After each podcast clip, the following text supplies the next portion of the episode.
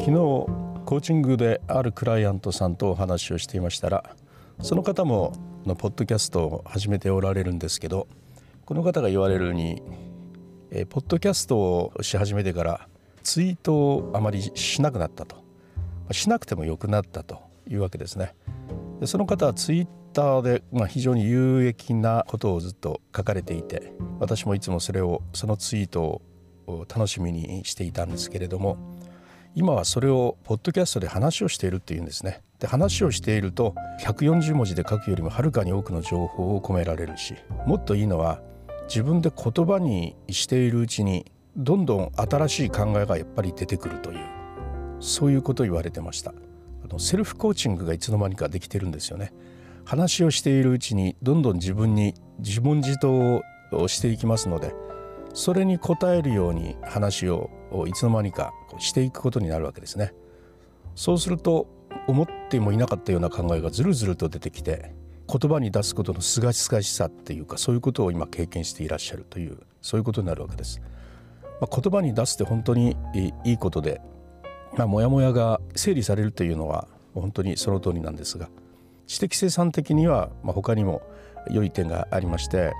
でそれは頭で考えていることを文にするとなるとそこにどうしてもタイムラグそれからスピードの差が生まれていくわけですよね。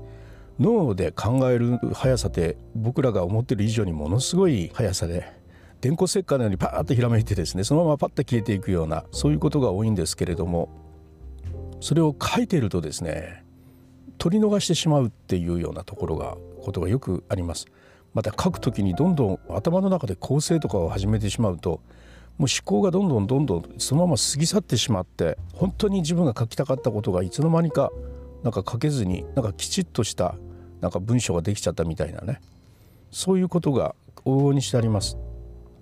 ですからあのむしろツイッターを140文字ぐらいのやつをどんどんどんどん売っていって後でそれらをまとめて文にした方がはるかに良かったりもするんですよね。言葉に出すということはあの思考の速さに結構追いつくことができるそういう良さもありますよね。はいとまあ、音声配信の良さっていうことなんですけども考えていることを言葉で配信すると考えていることを音声で配信することによってセルフコーチングの効果が現れて思いもしなかったようなことを考えたり考えの整理ができたりするということとそれから思考の速さにある程度追いつくことができるので知的生産的には非常に良いというようなことが挙げられると思います。私も YouTube であったりポッドキャストであったり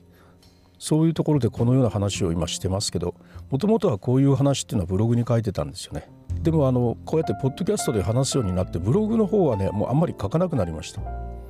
あ、書かなくてもあのポッドキャストで話した方が早いし知的生産的にもたくさん伝えられるしさらにブログに書くよりもはるかに新しいことを考えつきながら喋ってます今の僕はあのブログは音声配信の次に位置づけるぐらいにまでこの音声配信というのは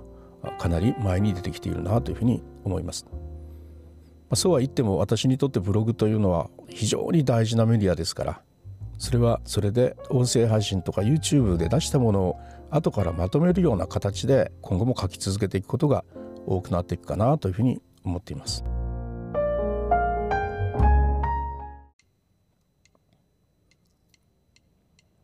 はいいかがだったでしょうか？短所は昨日のコーチングでの話からなんですけれども、まあ、話しているうちにまた面白い思いもつかなかったようなことを今私もずっと話をしました。音声配信でこうやってレコーダーに取りながら話をしていくっていうのは非常に知的生産的にもそれから思考の整理にとってもとても良いことだというふうに思います。それではまたリュースタイルでした。